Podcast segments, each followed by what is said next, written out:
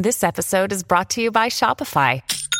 Forget the frustration of picking commerce platforms when you switch your business to Shopify, the global commerce platform that supercharges your selling wherever you sell. With Shopify, you'll harness the same intuitive features, trusted apps, and powerful analytics used by the world's leading brands. Sign up today for your $1 per month trial period at shopify.com slash tech, all lowercase. That's shopify.com slash tech.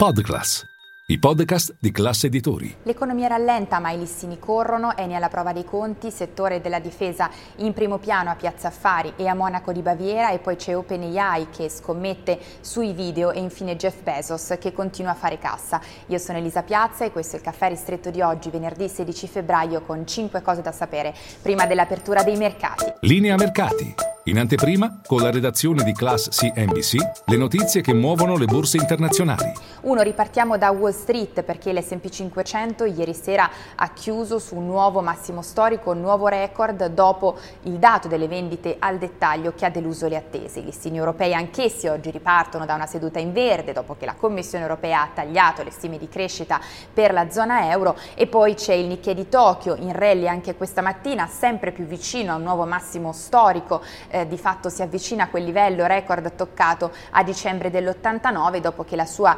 economia, quella giapponese, è caduta a sorpresa ieri in recessione. Insomma, sembra di vedere sempre lo stesso schema, listini che corrono nonostante o forse dovremmo dire grazie a eh, dati economici negativi deludenti. Questo perché i mercati sperano di fatto in banche centrali più clementi alla luce del quadro macro. Insomma, staremo a vedere. Nel frattempo due veniamo ad Eni, trimestrali ancora market mover a Piazza Affari, in arrivo tra pochissimo i conti, mentre vi parlo non sono ancora stati pubblicati, eh, i risultati sono attesi in ogni caso per l'intero 2023 in calo rispetto al 2022 che era stato un anno particolarmente positivo per il comparto oil and gas, ma questo riguarda tutte le società del settore. In borsa Eni da inizio anno è sotto di 5 punti percentuali circa, negli ultimi 12 mesi invece il titolo tutto sommato è invariato, secondo gli analisti tratta con uno sconto ingiustificato del 30% rispetto alle competitor.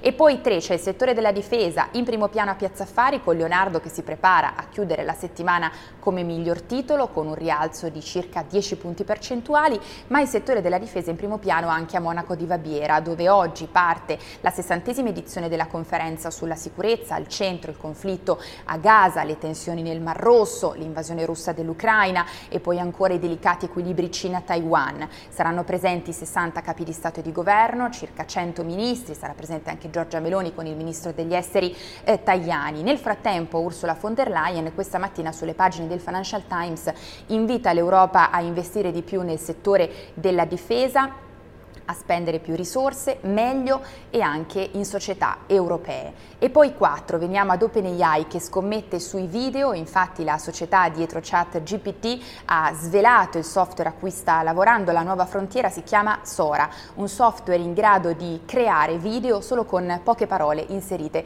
nel chatbot. Ancora non è disponibile per tutti, ma i rischi sono già evidenti se pensiamo al rischio disinformazione in un anno ricco di appuntamenti elettorali mondiali. E poi 5 concludiamo con Jeff Bezos che continua a fare cassa negli ultimi giorni, ha venduto circa 2 miliardi di dollari di azioni Amazon, eh, pensate è la terza volta questo mese che vende azioni, complessivamente nel mese di febbraio ha portato a casa oltre 6 miliardi eh, di dollari. Non è un caso che Jeff Bezos abbia ripreso a vendere azioni Amazon e a fare cassa da quando ha spostato la sua residenza recentemente eh, da Seattle a Miami in Florida, perché questo gli ha consentito, gli consentirà complessivamente di risparmiare entro il 2025 eh, circa oltre 600 milioni di dollari, questo perché ha previsto eh, di vendere 50 milioni di azioni Amazon appunto entro il 2025. Il trasferimento, le ragioni che erano state adotte dal fondatore del colosso dell'e-commerce erano state la famiglia, Blue Origin, ma forse ci sono anche motivi fiscali.